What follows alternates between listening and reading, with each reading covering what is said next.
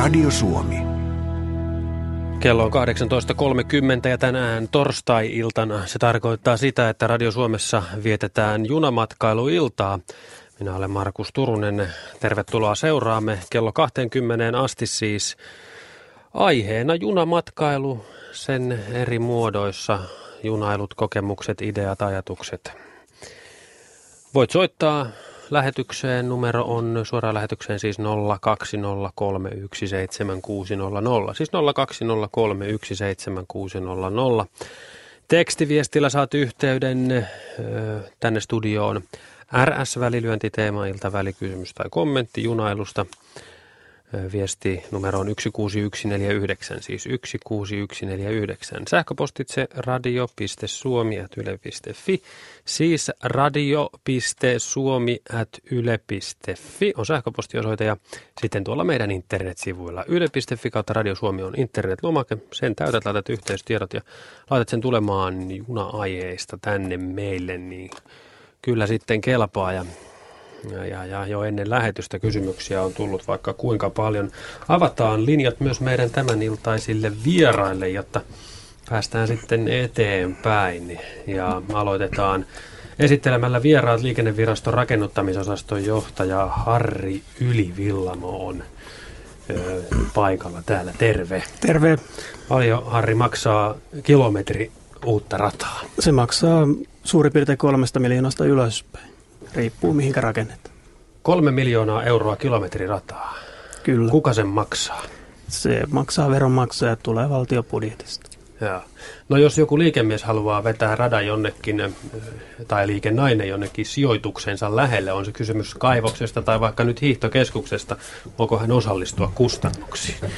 Voi, voi osallistua tietysti valtiorataverkon kustannuksiin tai rakentaa sen yksityisraiteena, jolloin se jää hänen omistukseen. Joo. Kolme miljoonaa euroa. Paljon Suomessa noin yleensä per vuosi tulee uutta rataa? No uutta rataa Suomessa ei tule vuosittain juuri, juurikaan. Tällä hetkellä ainoa uusi rata rakenteella on kehärata, jonka pituus on 17 kilometriä ja sekin valmistuu vasta muutaman vuoden kuluttua. Paljon kehäradan kilometrin suunnilleen maksaa?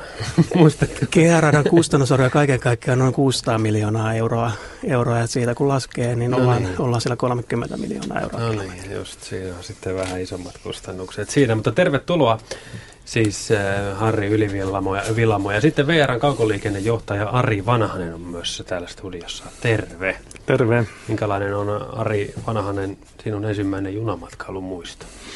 No kyllä se on tuolta lapsuudesta varmaan, kun mummon kanssa tehtiin matkoja, niin, niin silloin varmaan joskus 60-luvun alkupuolella M- muistatko, muistuu mieleen ensimmäiset. muistatko, minkälainen kalusto oli silloin?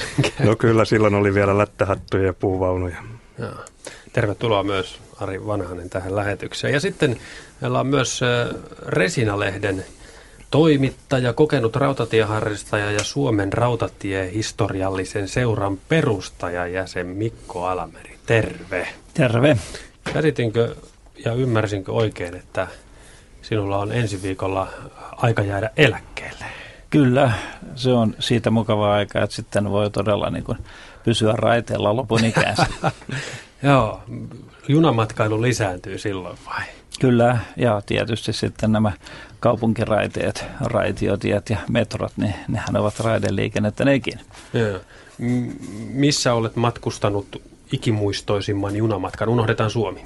No se on ehkä Kiinan kansantasavallassa, se oli sitten semmoinen neljännesvuosisata sitten suurin piirtein ja siinä oli semmoista jotakin hohtoa, kun ei ymmärtänyt kirjoitetusta yhtään mitään, mutta onneksi he käyttävät latinalaisia numeroita niin, että niistä sai edes tolkun. Joo, ja pääsitte perille sinne, minne oli tarkoitus. Muistaakseni.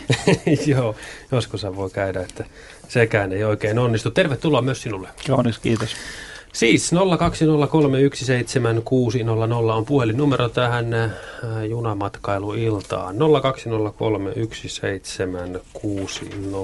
ja tosiaan kysymyksiä on, on tullut vaikka kuinka paljon ja, ja, ja mm, mistä olisi sitten sopiva aloittaa. Moni on kysynyt, ö, ei, joo, tehdään niin, että käsitellään ensin VRn ja liikenneviraston ero itse asiassa. Se on hyvä tehdä tähän ihan alkuun.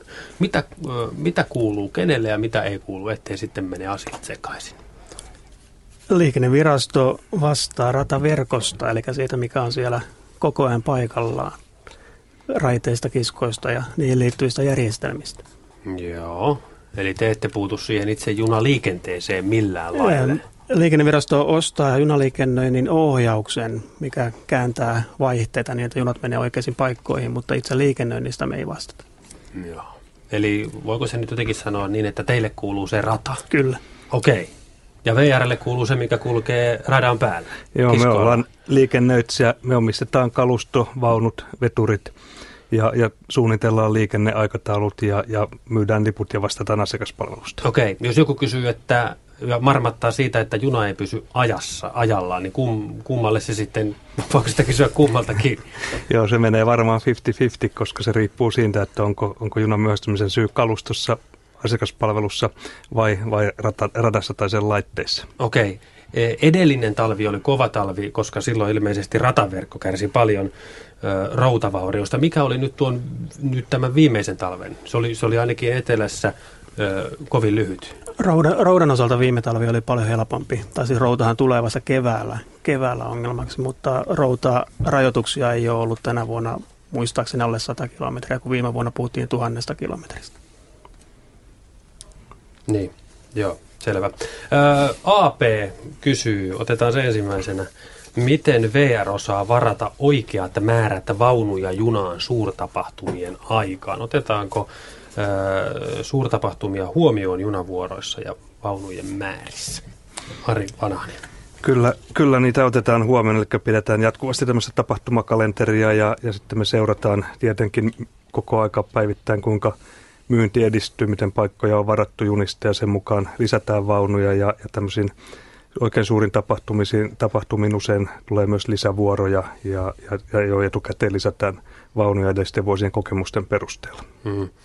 Ja sitten on tietysti myös suuret juhlapyhät, samanlaisessa Juhl- roolissa ilmeisesti. Kyllä joo, nämä sesongithan on, on tietenkin semmoisia joulupääsiäinen suurimpina ja, ja myös juhannus jolloin, jolloin, ja hiihtolomasesonkin, jolloin jo ennakkoon varaudutaan isompiin matkustajamäärin ja yleensä edellisen vuoden kokemukset on tässä myös ohjaavana tekijänä. Hmm. Kysymys sinulle edelleen, Ari Vanhanen. Mm, Allegrosta. Siitä on tullut monta kysymystä, myös muutakin, mutta aloitetaan siitä tästä taloudellisesta puolesta. Kuinka kannattava investointi se on ollut VRlle? No Allegrohan on saanut erittäin hyvän vastaanoton. Kaikki matkustajamäärätavoitteet viime vuonna ylitettiin ja edelleen tänä talvenakin kasvu on ollut, ollut ihan hyvää. Ja junahan tietenkin vaatii vielä suuremmat matkustajamäärät, että se pääoma ja investointi, joka siihen on sijoitettu, saadaan maksettua. Mutta, mutta hyvältä näyttää Allegron tulevaisuus ja, ja matkustajamäärät näyttää kehittyvän suotuisesti ja, ja liikenne on kannattavaa. Kuinka kannattavaa?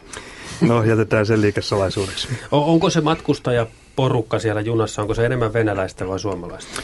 Onko se turistiliikennettä, onko se ö, bisnesliikennettä?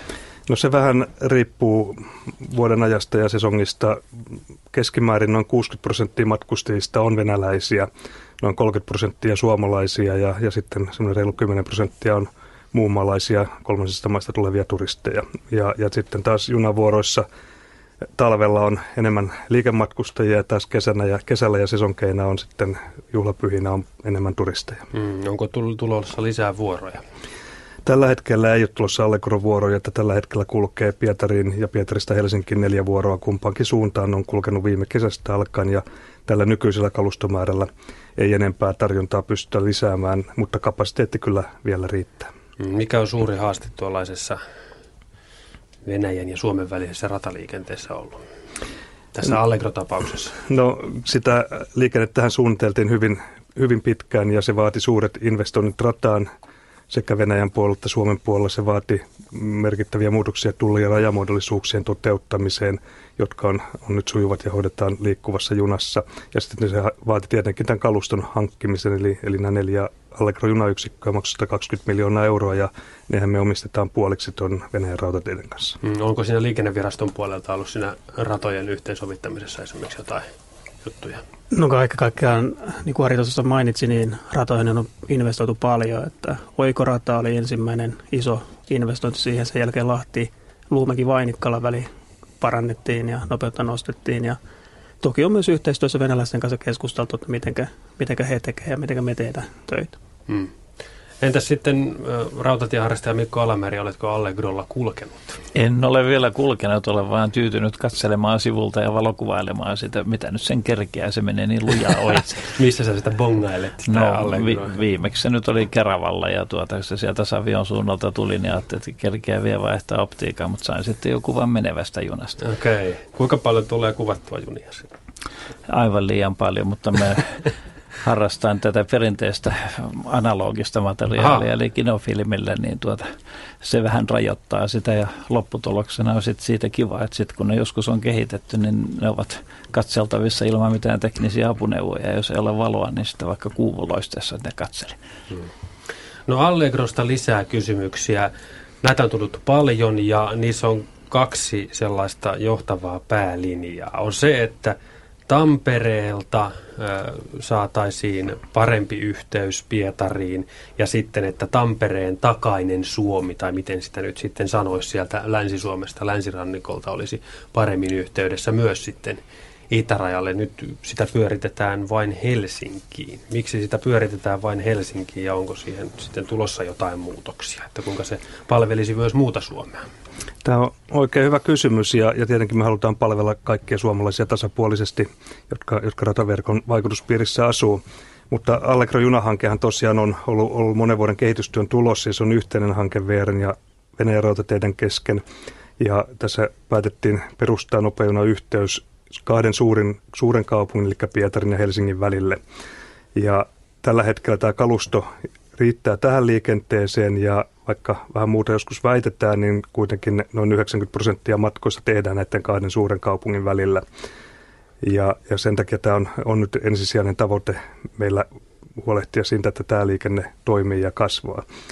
Ö, kaikkia vaihtoyhteyksiä muualta Suomesta ei ole parhaalla mahdollisella tavalla pystytty yhdistämään Allegron aikatauluihin esimerkiksi Kouvolassa ja, ja Tikkurilassa – ja se johtuu kuitenkin siitä, että kun kaukoliikenteen junalla tehdään 12,5 miljoonaa matkaa ja Allegrojunalla noin 300 000 matkaa, niin kyllä meillä edelleenkin näissä vaihtoyhteyksissä on tärkein katsoa se, että, että kotimaan matkat varmasti toimii sujuvasti ja, ja vaihtoehdot niissä erittäin hyvin ja, ja Allegron pyritään rakentamaan mahdollisimman hyvät vaihtoehdot, mutta aina se valitettavasti ei ole mahdollista. Ja, ja tosiaan parannustahan tähän on, on tulossa, että e, nyt kun hallitus on tehnyt päätöksen siitä, että tämän hallituskauden loppupuolella rakennetaan tämä niin sanottu Riihimään kolmioraide tai tämmöinen ohitusraide, joka ohittaa Riihimään, niin se antaa meille vieralle uusia mahdollisuuksia tämän poikittaisliikenteen järjestämisen, eli itä-pohjoissuuntaista liikennettä, joka nyt vaatii junanvaihdon sekä Lahdessa että Riihimäellä, niin pystytään järjestämään suoraan sitten Tampereen ja esimerkiksi Lahden tai Tampereen ja Kouvolan välillä, että niitä tarkkoja päätöksiä ja, ja aikatauluja tämmöisiä ei ole vielä tehty, mutta, mutta tämä on ehdottomasti meidän tähtäimessä tätä yhteyttä parantaa. Niin, eli siis tässä vaiheessa kysymys on siitä, että te yritätte niitä vaihtoyhteyksiä parantamalla ja synkronoimalla sitten saada paremman syötön sille Allegro-linjalle vai? Kyllä, nimenomaan tästä on kysymys ja, ja tämä on myös niin kuin taloudellinen kysymys. Meidän pitää kuitenkin koko aika huolehtia siitä, että tämä talous pysyy kannattavana tämän Allegron suhteen, ja jos näitä vuoroja lähdetään hajauttamaan eri puolille, niin se, se tietysti lisää myös kustannuksia. Veijo Mäkelä Helsingistä on ensimmäinen soittaja. Terve.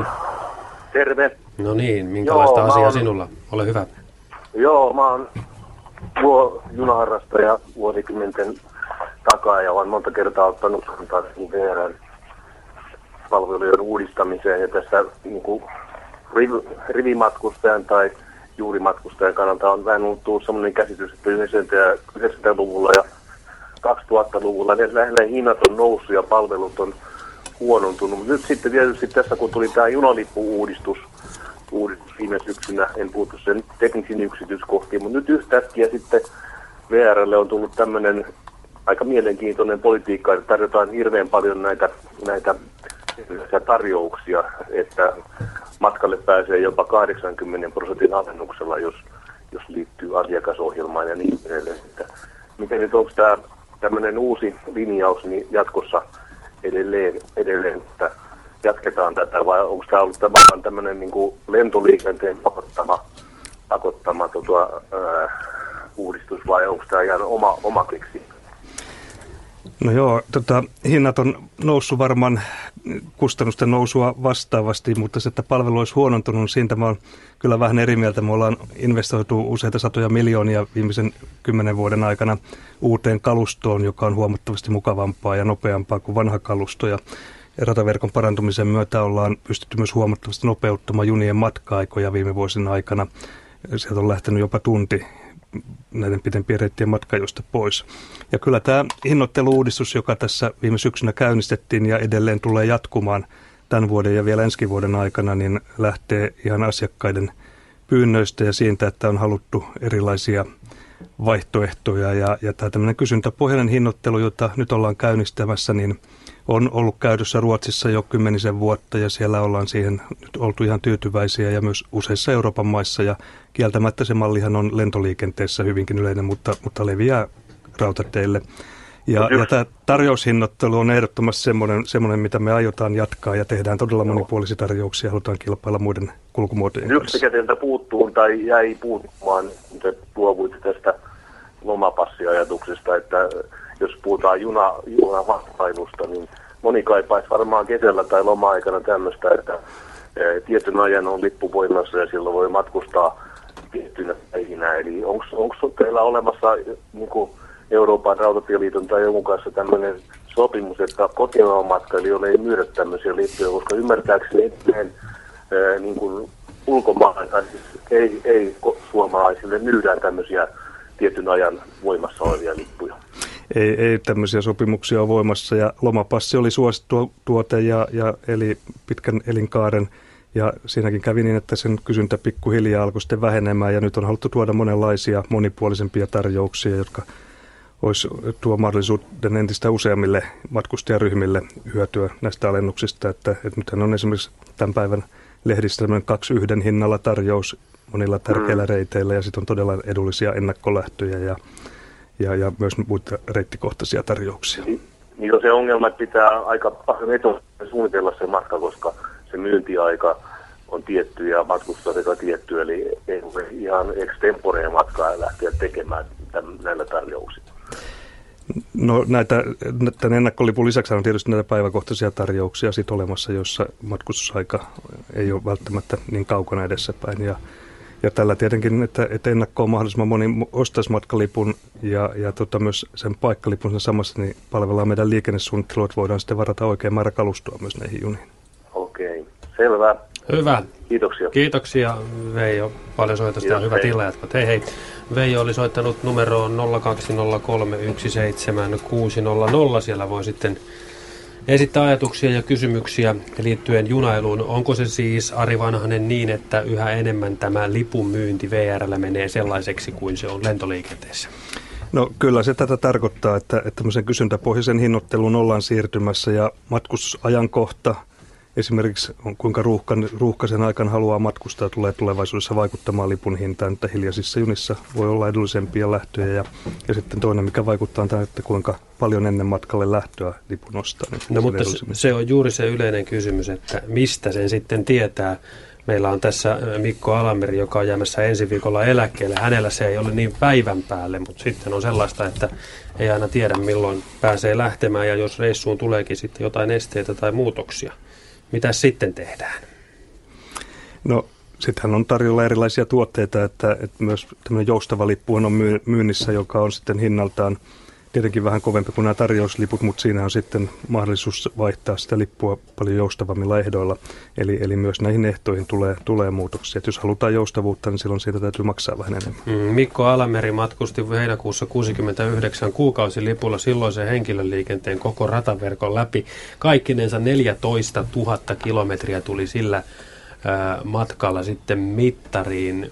Mikko, miten sinusta punamatkailu on vuosikymmeniä saatossa Suomessa muuttunut? No se on muuttunut ja seurannut aikaansa ja tässä nyt niin todella jo pitkään olen sitä harrastanut, että jos esimerkiksi Helsingistä Tampereelle matkustaa ja kun ei ole kiire, niin sitten menee tällä taajamajunalla ja mm. siinä on se hauska, että siinä on hyvin monta velilaskua matkan varrella, eli kerkeää katsella maisemia, että pendolinolla kun suhauttaa, niin ei huomaakaan, kun on jo perillä, mutta tämä tämmöinen viipyilevä matkustaminen, niin siinä on se oma hohtonsa varsinkin, kun voi sitten lukea sitä maisemaa sekä ikkunan takana että myös sitten siellä vaunussa sisällä ja seurailla, miten tämän päivän ihmiset ottavat sen matkustamisen ja muistelee sitten, minkälaista se oli silloin joskus kauan sitten, kun oli pikkunen poika.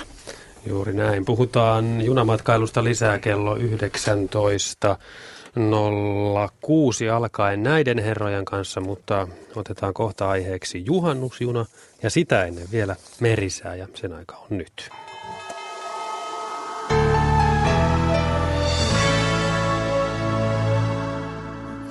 Kello on 18.50 ja seuraavaksi vuorossa säätietoja merenkulkijoille. Fennoskandiassa oleva korkeapaine liikkuu vähän etelään, jäämerellä oleva matalapaine liikkuu itään. Odotettavissa huomiseen iltaan asti Suomen lahtisuunnaltaan vaihtelevaa tuulta yhdestä viiteen metriä sekunnissa. Aamusta alkaen voimistuvaa lounaistuulta päivällä 5-9 metriä sekunnissa. Hyvä näkyvyys. Pohjois-Itämeri, Ahvenanmeri, Saaristomeri ja Selkämerin suunnaltaan vaihtelevaa tuulta yhdestä 5 metriä sekunnissa. Aamusta alkaen voimistuvaa lännen puolesta tuulta päivällä 3-7 metriä sekunnissa. Hyvä näkyvyys. Merenkurkku ja perämeri vähitellen voimistuvaa lounaistuulta aluksi 3-7 aamulla 6-10 metriä sekunnissa iltapäivällä heikkenevää luoteeseen kääntyvää tuulta. Hyvä näkyvyys, aamulla sadekuuroja. Ja Saimaa suunnaltaan vaihtelevaa tuulta 0-4 metriä sekunnissa päivällä voimistuvaa lounaistuulta myöhemmin iltapäivällä 3-7 metriä sekunnissa. Hyvä näkyvyys myöhemmin iltapäivällä sadekuuroja. Odotettavissa perjantai-illasta lauantai-iltaan Suomen Lahti lännen puolesta tuulta alle 10 metriä sekunnissa, Pohjois-Itämeri, Saaristomeri, Ahvenanmeri ja Selkämeri, vähitellen voimistuvaa lännen ja pohjoisen välistä tuulta lauantaina alle 14 metriä sekunnissa, merenkurkku ja perämeri luoteen puoleista tuulta alle 14 metriä sekunnissa, lauantaina tuuli heikkenee. Säätietoja rannikkoasemilta tänään kello 18. Haapasaaressa lämmintä oli 12 astetta. Tuuli kävi lännestä 4 metriä sekunnissa. Pilvistä ja näkyvyyttä 45 kilometriä. Kotka Rankki 13, Lounas 3, Orrengrund 13, Lounas 3. Emäsalo 12, Etelä-Lounas 4, Kalvoidagrund 11, Etelä-Lounas 3. Eestiluodon tuulitiedot Etelä 3, Harmaja 11, Etelä 3, Selkeää 35. Mäkiluoto 12, Etelä 3, Bogashär 12, Lounas 4, Selkeää 45. Jussaröö 12, Etelä-Lounas 2, Selkeää 40, Hanko Tulliniemi 13, Etelä 2. Russarö 14, Etelä 2, Venö 13, Lounas 3, Uuttyö 12, mm, Länsi-Lounas 3, Selkeä 45, Bookshare 12, Pohjoisluode 1. Ristan tiedot puuttuvat, Gotska Sandön 15, Lounas 2, 45, Rajakari 13, Etelä 5. Fagerholm 13, Etelä 4, Kumlinge 14, Pohjoisluode 3, Selkeää 40. Nyham 13, Länsi-Lounas 2, yli 50, Märket 11, Itä-Koillinen 3. Isokari 10, luode 4, selkeää 40, kylmäpihlaja 11, luode 4, melkein pilvistä 35. Tahkoluoto 10, luode 4, selkeää 45, Kristiina Kaupunki Karhusaari 11, luode 3. Bredsääret 10, länsi-lounas 3, Strömingsbodan 9, etelä-lounas 3, Valassaaret 12, lounas 3, Kallan 8, Luode 3, Tankkar 9, Länsi 4, Selkeä 45, Ulkokalla 8, Länsi 3, Nahkiainen 6, Länsi 6, Raahe 9, Länsi-lounas 4, 35. Oulu Vihreäsaari 11, Pohjoisluode 3, yli 50, Marjaniemi 9, Etelä-lounas 3, Selkeää 23, Kemi ykkösen tiedot puuttuvat ja ajos lämmintä 8 astetta tuuli kävi etelästä 3 metriä sekunnissa, selkeä ja näkyvyyttä 28 kilometriä. Meriveden korkeudet tänään kello 17, Kemi miinus 11 senttimetriä, Oulu miinus 9, Raahe miinus 11, Pietarsaari miinus 9, Vaasa miinus 11, Kaskinen miinus 12, Mäntyluoto miinus 13, Rauma miinus 11, Turku miinus 10, Föglö miinus 12, kuten myös Hanko miinus 12. Helsinki miinus 10 ja Hamina miinus 6 senttimetriä. Ja Alkon korkeus tänään kello 16 oli Pohjois-Itämerellä 0,2 metriä. Where do I begin? Mikä on se rakkauslaulu, joka kertoo tarinaa sinun elämästäsi? Se, joka liittyy jotenkin omaan rakastumiseesi. Sunnuntai-iltana kello 18 jälkeen soivat juuri ne kaikkein tärkeimmät rakkauslaulut. Voit toivoa omaa suosikkiasi ja kertoa toiveen taustat ja miksei myös seuraukset. Ohjeet löytyvät netistä yle.fi kautta Radio Suomi.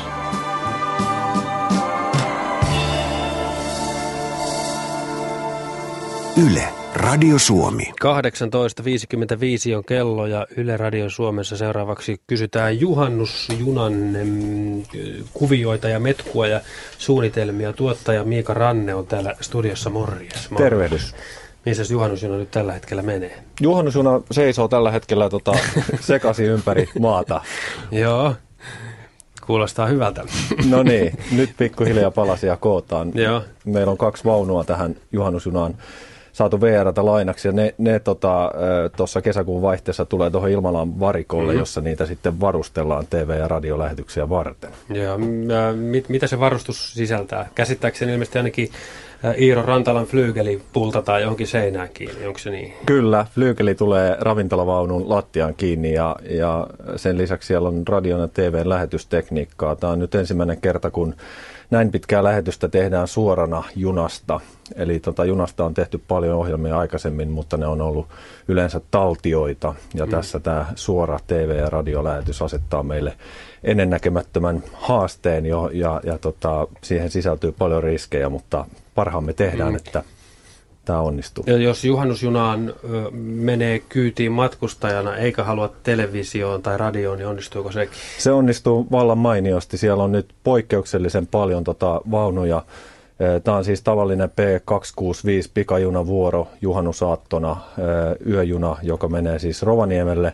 Ja siellä on nyt lippuja myytävänä näihin kaikkiin vaunuihin ja siellä on paikkoja paljon ja, ja tota, ilo-uutisen sain tänään, eli, eli tota, ne on puoleen hintaan ne liput, eli, eli nyt kaikki hankkimaan lippuja, lippuja tähän samaan, samaan junaan, ja, ja tota siellä, siellä sitten saa olla joko omissa oloissaan, tai sitten tulla katsomaan meidän ohjelmien tekoa sinne ravintolavaunuun, että molemmat mahdollisuudet on. Niin just, ja jos, jos ei tosiaan sitten halua, niin ei tarvitse pelätä sitä. Ei, että, ei ollenkaan. Hyvä, hyvä homma. Tuota niin, entäs sitten asemilla on ohjelmaa, vaikka minkälaista. Ja, ja ilmeisesti sekin on semmoista, mihin voi osallistua. Kyllä, tässä on 11 väliasemaa nopeasti lueteltuna. Tässä on Pasila ja Tikkurilla on tietysti pakolliset Helsingin jälkeen, jossa kaikki pysähtyy. Sitten on Riihimäki, Hämeenlinna, Tampere, Parkano, Seinäjoki, Kokkola, Ylivieska, Oulu, Kemi ja Rovaniemi.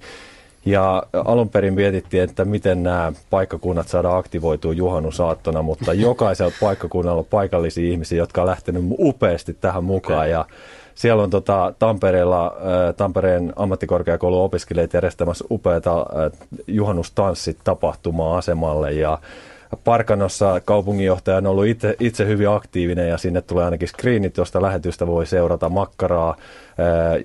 Lähellä on tanssilava, sitä yritetään vähän tätä tansseja siirtää jopa sinne asemalle. Seinäjoella on tangoa ja taikaa, tangoa mm-hmm. ja sitten myös tankotanssia, mm-hmm. eli nykytrendejä. Ja, ja, ta, ja, ja sitten tota, Kokkolassa meitä vastassa on Urho Kaleva Kekkonen, Anu Komsi on pukeutunut Kekkoseksi ja, ja laulaa meille siellä yöllä kahden jälkeen. Ja Ylivieskassa on vihtoja punaista heraa, punainen hera, paikallinen juustokeitto herkku. Saa nähdä, pysyykö se Iiro Rantala sisällä tuossa liikkuvassa junassa. Onko se flyygelin kannella se? Toivottavasti ei. Ja tota, aamulla kun päästään vihdoin Rovaniemelle, johon matka huipentuu, siis aamulla 10 vaille kahdeksan on, on aikataulutettu aika, kun saavutaan siellä, niin Lapin Martot on järjestänyt sinne aamiaispöydän kaikille junasta nouseville ihmisille. Eli siellä auringonpaisteessa syödään sit paikallista herkkua kaikki. Nyt se on Markus harmittaa, että sä täällä Pasilassa silloin. Mä oon täällä Pasilassa silloin ei se mitään, että mä seuraan sitä sitten muilla konstilla ja kuuntelen teidän juttuja. Te et enää etsi matkustajia ilmeisesti. Näihin TV-ohjelmiin ja radio-ohjelmiin suoranaisiin matkustajia, ne on valittu. Me saatiin 1300 hakemusta ja 34 näistä tulee tähän yhteen IC-vaunuun, jossa me pääsääntöisesti tätä ohjelmaa tehdään tämän Iiron ravintolavaunun lisäksi. Eli, eli tota, sellaista niin TV esiintyy. Toki siellä on sitten monta paikkaa asemilla ja junassa ja ravintolavaunussa, mihin sitten ihmiset saa tulla ja halutaankin heidän aktivoitumaan tulemaan. Kyllä, eli sinne vaan. Ja juhannusjunaa voi siis seurata netissä, tv radiossa ja sitten internetsivu on yle.fi kautta juhannusjuna. Ja se, ja niin. se lippu, lippuja on siis myytävänä puoleen hintaa, juhannusjuna on koodi. Yes. Hyvä, näin siis Miika Ranne, juhannusjunan tuottaja. Nyt kuullaan kello 19 Yle Uutiset.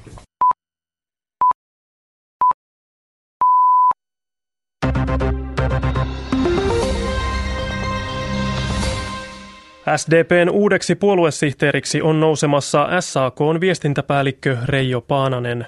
Paanasen valintaa SDPn puoluekokouksessa huomenna pidetään jo käytännössä varmana, kun toinen vahva ehdokas, työeläkevakuuttajien telan johtaja Markku J. Jääskeläinen vetäytyi kisasta aamulla. Varapuheenjohtajaehdokkaiksi ovat ilmoittautuneet kansanedustaja Antti Lindman ja viestintäministeri Krista Kiuru. Myös ammattiliitto Proon puheenjohtajaa Antti Rinnettä on esitetty SDPn varapuheenjohtajaksi. Oppositio on hiilostanut pääministeri Jyrki Kataista eduskunnassa Suomen mahdollisesta osallistumisesta Islannin ilmatilan valvontaan. Kataisen mukaan tarkoituksena on tiivistää transatlanttista ja pohjoismaista yhteistyötä. Katainen kiisti, että Suomea hivutettaisiin näin NATOon. Vasenryhmän Jyrki Yrttiaho tiedusteli Kataiselta, miten Venäjä suhtautuisi operaatioon. Katainen ilmoitti Suomen tekevän itsenäisesti omat ratkaisunsa. Kanadassa poliisi on vapauttanut yöllä pidättämänsä opiskelijamielenosoittajat. Poliisi pidätti Montrealissa ja Quebecissä yhteensä lähes 700 opiskelijaa. Kyseessä on suurin määrä pidätettyjä viikkoja kestäneiden mielenosoitusten kuluessa. Opiskelijat ovat osoittaneet mieltään yliopistojen lukukausimaksujen korotuksia vastaan. Pidätetyille määrättiin yli 600 Kanadan dollarin eli vajaan 500 euron sakko kullekin. Raakaöljyn hinta on pudonnut alimmilleen tänä vuonna. Esimerkiksi Pohjanmeren Brentlaadun tynnyrihinta on laskenut maaliskuun tasolta parikymmentä dollaria nykyiseen 105 dollariin. Hinta on laskenut Irakin ja Libyan öljyn viennin lisääntyessä. Pudotus on laskenut hieman polttoaineiden hintoja. Öljyalan keskusliitto kuitenkin arvioi, että öljyn hinta nousee kesällä. Kerrotaan vielä, että presidentti Sauli Niinistö tapaa Venäjän presidentin Vladimir Putinin kuukauden kuluttua. Niinistö osallistuu kesäkuun lopulla Pietarin talousfoorumiin ja tapaa Putinin silloin. Kyseessä on Niinistön presidenttikauden ensimmäinen vierailu Venäjälle. Vielä säätietoja. Lähes koko maassa on tänään selkeää tai puolipilvistä ja poutaa, Lapissa pilvistyvää ja lännestä alkaen sadekuuroja, mahdollisesti ukkosta. Huomenna päivällä Pohjois-Pohjanmaalla ja Kainuussa tulee sadekuuroja ja mahdollisesti ukkostaa maan keskiosassa vasta iltapäivällä. Muualla maassa on poutaa. Päivälämpötila on 20-25 astetta, maan pohjoisosassa 15-20 astetta. Metsäpalovaroitus on edelleen voimassa Etelä- ja Pohjois-Karjalan sekä Etelä-Savon maakunnissa.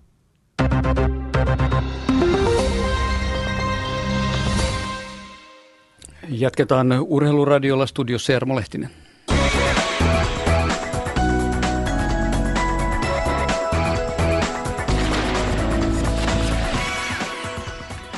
Suomen naiset ovat sijoittuneet kolmanneksi haulikkolajien Euroopan mestaruuskisoissa Kyproksen Larnakassa. Trapin joukkuepronssia ampuivat Mopsi Veromaa, Satu Mäkelä Nummela sekä Marika Salmi. Kilpailu voitti Italia. Italia otti myös henkilökohtaisessa kisassa kolmoisvoiton Deborah Celision johdolla. Suomalaista Mopsi Veromaa oli parhaana yhdeksäs, olympiakisoihin valittu olympiavoittajamme Satu Mäkelä Nummela kymmenes ja Marika Salmi yhdeksästoista. Uinin Euroopan mestaruuskilpailuissa Debrecenissa Unkarissa Emilia Pikkarainen ui 100 metrin perhosuunnin välierissä. Hän sijoittui omassa erässään kuudenneksi ja oli kokonais tuloksissa 11 ajalla 59-71. Hän oli uinut aamupäivällä kymmenyksen paremmin. Finaalipaikkaan olisi vaadittu 22 sekunnin sadasosaa parempi aika. Lontoon olympiavalintoja tehtiin jälleen tänään ja näin täydennettiin tuota joukkuetta 22 urheilijalla. Nyt Suomesta on toistaiseksi valittu olympiakisoihin 30 urheilijaa ja kokonaismäärä on arviolta sitten, kun kaikki valinnat on suoritettu noin 45-55 urheilija. Viimeinen valintapäivä on heinäkuun viides päivä. Suurin yksittäinen lajiliitto parhaiten esillä juuri tänään oli purjehdus, sillä urheilijoita valittiin seitsemään luokkaan. Mattias Linfors, Sari Multala, Tapio Nirkko, Tuuli Petäjä, Silja Lehtinen, Silja Kanerva ja Mikaela Wolfe Match Race-luokkaan, Lauri Lehtinen ja Kalle Bask 49ersiin ja Joonas ja Niklas Lindgren 470 luokkaan. Painin 60 kilon sarjaan tuo valinta jätettiin vielä auki. Matti Kettunen, Jarkko Alahuikku ovat ehdolla Suomen edustajiksi olympiakisoihin, mutta se jää heinäkuun viidenteen päivään sitten lopullinen valinta näiden herrojen kesken. Jalkapallon veikkausliigassa pelataan parhaillaan kuutta ottelua ja kahdessa pelissä on maali tullut. Honka Kups ottelussa Honka johtaa Tapiolassa Espoossa Tim Väyrysen maalilla 1-0 ja Inter on tehnyt hakaa vastaan yhden maalin, tuon maalin tekijä Mika Ojala seitsemän peliminuutin kohdalla. Muut ottelut tänään JJK Jaro, Vaasan palloseura HJK, Lahti Mypa, Mariehaminassa kohtaavat lisäksi IFK ja TPS. Squashin Euroopan mestaruuskilpailuissa on Olli Tuominen sekä Henrik Mustonen ovat molemmat selviytyneet kahdeksan joukkoon. Tuominen kukisti Hollannin Ravelin 3-1 ja Mustonen puolestaan Itävallan Remanin Erin 3-1. Ja hetken kuluttua aloitellaan sitten seuraavaa päivän ottelua, joten siitä enemmän seuraavassa urheiluradiossa, joka on heti kello 20 uutisten jälkeen. Nyt tällä kanavalla hypätään jälleen junaan, jatketaan junamatkailuiltaa. Jarmo Lehtinen toimitti kello 19.03 Urheiluradion. Junailuilta tosiaan ää, jatkuu tässä kahdeksaan asti. Yhteystiedot suoraan lähetykseen. Puhelinnumero toimii 020317600. Siis 020317600. Tekstiviesti RS välilyönti teema iltavälilyönti kysymys numero on 16149. 16149. Sähköposti radio.suomi.yle.fi, siis radio.suomi.yle.fi tai osoitteessa yle.fi kautta radio Suomi siis internetissä on nettilomake ja se täytetään, niin sitten vaan lähetätte sen tänne, niin avot toimii. Liikenneviraston rakennuttamisosiston johtaja Harri Ylivillamo on yksi vieraista. Tervetuloa vielä kerran sinullekin. Kiitos. VRn kaukoliikennejohtaja Ari Vanhanen on paikalla. Morjes, morjes ja kokenut rautatieharrastaja. Suomen rataverkonkin aikanaan läpikolunnut. Ensi viikolla eläkkeelle jäävä Mikko Almeri. Terve. Terve ja hyvää matkaa. Aloitetaan, tuota, otetaan kohta puhelu. Meillä on ihan tuota pikaa linjalla um, Paavo Ikonen Itä-Suomen uh, yhteyksistä, mutta sitä ennen kysytään tuota, niin, liikenneviraston puolelta Harri Ylivellamolta se, että kuka päättää, että mihin ratoja sitten aina rakennetaan? Lopullisen päätöksen tekee aina eduskunta. Valmistelevaa työtä tekee liikennevirasto ja alueet ja sitten esitykset menee eteenpäin. Nyt viimeisin esitys on liikennepoliittinen selonteko, jossa on listattu tulevia hankkeita, mutta aikanaan mm. päätöksen tekee eduskunta. Onko tällainen ratojen uudisrakentaminen minkälainen asia Suomessa lähivuosien aikana? No, liik- nyt juuri valmistuneessa liikennepoliittisessa selonteossa on huomattavasti panostettu ratoihin ja mitä on julkisuudessakin ollut keskustelua, niin nimenomaan raideliikenteeseen pyritään panostamaan tulevina vuosina. No kehärata on ilmeisesti siitä yksi esimerkki? Missä vaiheessa se kehärata nyt menee? Kehäradassa on, on tota, tunnelit on louhittu ja nyt aloitetaan tunnelien sisustustöitä. Samoin avorataosuuksia rakennetaan. Pitäisi valmistua tuossa noin 2014 loppupuolella. 2014 loppupuolella siis noin kahden ja puolen vuoden päästä. Kyllä. Silloin se rullaa. Ja ketä se palvelee ja kenen elämää se silloin eniten helpottaa? No kehäratahan on investointina äh, lähiliikenne äh, kaupunkirata, joka palvelee sekä lentokenttämatkustajia että lentokentän alueella työssä käyviä matkustajia. Sen lisäksi se mahdollistaa tämmöisen rengasmaisen liikennöinnin, jossa, jossa ei tarvitse enää Pasilassa vaihtaa, vaan pääsee vaikka koskelle Tikkurilan kautta. Joo. Asia selvä. Sitten otetaan Itä-Suomen yhteyksistä puhelin puhelimeen Paavo Ikonen. Terve Paavo. Hei hei. No niin, sinun vuorosi esittää asia, ole hyvä. Kiitos. Hätähuuto Itä-Suomen ihmisten pohjoiseen kulkeutuvan liikenteen lopettamisesta ja sen jatkokehittämisestä, kun sen kymmenen vuotta sitten saatiin kalusto- ja ratasyillä lopetettua. Nyt on kumpikin asia saatu kuntoon. Meillä on uusia pikkupendolinoja, rata on huippukunnossa Joensuusta Kajaniin. Nyt, me, nyt, nyt meiltä ei pääse niin sanottuna rautapyörällä, jos puhutaan jotain kaksi yliopistokaupunkia, Joensuu, Oulu, niin päiväseltään mitenkään. Kello 11.47 lähtee ensimmäinen rautapyörä Joensuusta pysähtyy Nurmekseen. Siitä olisi noin 100 kilometrin matka Kajaniin ja siitä yhteys pohjoista kohti. Ihmettelemme, ihmettelemme suuresti. Mistä moinen? Niin. Tämä, tämä niin kuin aluksi, mie, mulla on vähän niin kuin pätkittää näitä kysymyksiä. Okei, okay, no mutta käsitellään ensin tämä Pohjois-Karjalasta, sitten Keski-Suomeen, Kainuuseen tai siis ja, ja, ja Oulun suuntaan oleva yhteys. Mitä siihen? Siis tarkennan sen verran Joensuu, Lieksa, Nurmes, Kajani. Tämä väli olisi meille elintärkeä Noniin. idän ihmisille päästä pohjoiseen. Hyvin tiivistetty. Ari Vanhanen. No kyllähän tässä kyse on siitä, että VR on osakeyhtiö ja, ja liikennöinnistä saatavilla tuloilla pitää pystyä kattamaan kaikki kuno, kulut ja, ja tota, se määrittelee aika pitkälle että missä voidaan liikennöidä. Eli joko niiden matkalippujen tulojen täytyy, täytyy riittää siihen liikenteen pyörittämiseen, tai sitten toinen vaihtoehto on, että liikenne- ja viestintäministeriö nostaa VRltä vuosittain ö, noin 30 miljoonalla eurolla semmoista liikennettä, jota ei muuten voida ajaa, koska se on kannattamatonta. Ja, ja monet näistä ö, tämmöisistä hiljaisemmista rataosuuksista on kannattamattomia, eli kun matkalipputulot ei riitä, niin, niin, niin LVM sinne ostaa liikennettä. Ja nämä valtion rahat tässä on, on hyvin rajalliset, ja me ollaan nyt hyvässä yhteistyössä ministeriön kanssa monta vuotta pystytty pitämään tämä rataverkko ennallaan, eli missään päin ei ole lopetettu reittejä eikä karsittu junavuoroja, mutta, mutta tämä raha, joka on käytettävissä, ei myöskään riitä tämän liikenteen lisäämiseen. Mm.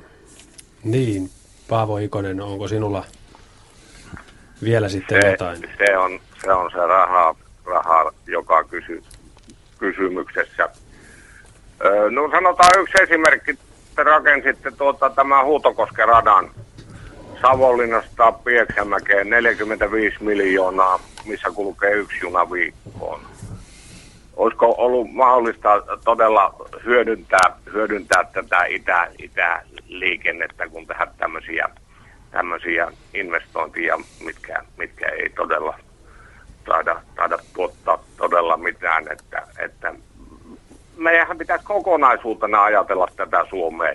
Minä ymmärrän tarkkaan sen teidän kehän kolmosen ja ne, ne hankinnat siellä, mutta eletäänhän me täällä idässäkin. Nyt teillä on kaksi vuoroa, vuoroa Joensuusta pohjoisen suuntaan, mikä katkee Nurmekseen. Siitä on noin 100 kilometriä Kajaniin, mikä tuota aukaisee pohjoisen liikenteen. Eihän, eihän tämän pensan aikana, dieselin hintapolitiikan aikana, on mitään järkeä lähteä kumipyörällä asioimaan, jota virasto käyntiin Joensuusta Ouluun omalla autolla, kun täytyisi tämmöinen massakuljetusväline. Todella yksi kulkee aamusta ajoissa ja tulla illalla pois. Nyt te olette laittanut semmoinen 11.47 aikavuoro, mikä 13.53 on Nurmeksessa ja pääseinästä. No Harri, onko sinulla liikenneviraston puolesta Nurmekseen, Nurmeksesta pohjoiseen mitään sanottavaa? No, en, en suoraan pysty ottamaan siellä liikennöintiin kantaa, kantaa. Siellähän menee, menee tämmöinen vähän liikenteinen rata, jossa pystytään liikennöimään, mutta sitä ei ole sähköistetty ja se ei ole missään nopean liikenteen kunnossa, että se on, se on erittäin, erittäin vähän liikennöity osuus. Hmm. Ja sen verran näistä aikatauluista voisi vielä todeta, että, että meillähän on tämmöinen valtakunnallinen aikataulujärjestelmä olemassa, että me ollaan yritetty mahdollistaa se, että joka paikasta Suomesta pääsee joka paikkaan Suomessa junalla vaihtoyhteyksien kautta ja ja, ja tota, ihan kaikkia aina tämmöisiä paikallisia tarpeita ei voida ottaa yhteyksiin. Ne, ne aikatauluverkosto on rakennettu tämän, tämän valtapääsuuntien kautta. Kuitenkin suuri osa matkustuksesta suuntautuu tänne Etelä-Suomen suuntaan ja, ja tänne on tietenkin saanko, sitten parempi tarjoa. Saanko keskeyttää? No niin, Paavo Ikonen vielä lyhyesti, sitten siirrytään seuraaviin aiheisiin. Ole hyvä. Todella kymmenen vuotta sitten te tämän lopetitte tämän liikenteen syy kalustorata ei meillä tarvita mitään sähköstettyä rataa pohjoista kohti. Tämä pikkupendolino menee, menee erittäin hyvin ja nopeasti, mikäli vaan te teette, teette siihen toimivat aikataulut. Ja otetaan esimerkki joku, niin on paljon junalla sukkuloinut vilpitön rautapyörän käyttäjä, Jyväskylä-Vaasa. Siellä kulkee joka tunnin välein tämmöinen pikkupendolino. Niin meillä, meillä, sanonko, en sano, olen todella pahoillani, että te ette pidä koko Suomen etua näissä rautapyöräliikkeissä. Tämähän on kansantaloudellinen tappio, että siirtyy kumipyörille kohta, kohta tämä, tämä, tämä kehityssumi tyysti. Pitäkää meistä jotain huolta. Selvä. Kiitoksia Paavo Ikonen soitosta ja kaikesta huolimatta Itä-Suomeen hyvät illanjatkot. Samoin teille. Hyvä, kiitoksia. Hei. Mikko Alameri, onko sinun mielestäsi itäsuomalaiset unohdettu tässä, tässä asiassa? En minä tiedä tuskin ketään on unohdettu, mutta tämä on rahaa puhuu ja sitten taas toisaalta niin kyllä niin kuin harrastajana aina katselee juuri näitä rataverkon puuttuvia pätkiä henkilöliikenteen osalta, mutta olen sitä joskus pohtinut, että jos siellä olisi sitä liikennettä, niin ehkä se sitten toisi myös matkustajia, mutta tässä suhteessa pitää kyllä katsella sitten tuonne ministeriön suuntaan, että sieltä vähän pussinyörejä höllättäisiin, jotta niitä euroja saataisiin sinne, koska kuitenkin VR on osakeyhtiö ja sillä on ne omat mm. toimintaperiaatteensa, että sitä ei ole ainakaan nyt muuksi muuttaminen. Niin, se on aina se poliittinen. No, poliittisia kysymyksiä ne. Toisenlaisiin aiheisiin 17-vuotias Janne on kirjoittanut meille näin. Mulla oli vuonna 2010 ripari ja sain rippilahjaksi lomapassi, jota käytin ahkerasti kierrellessäni ympäri Suomea.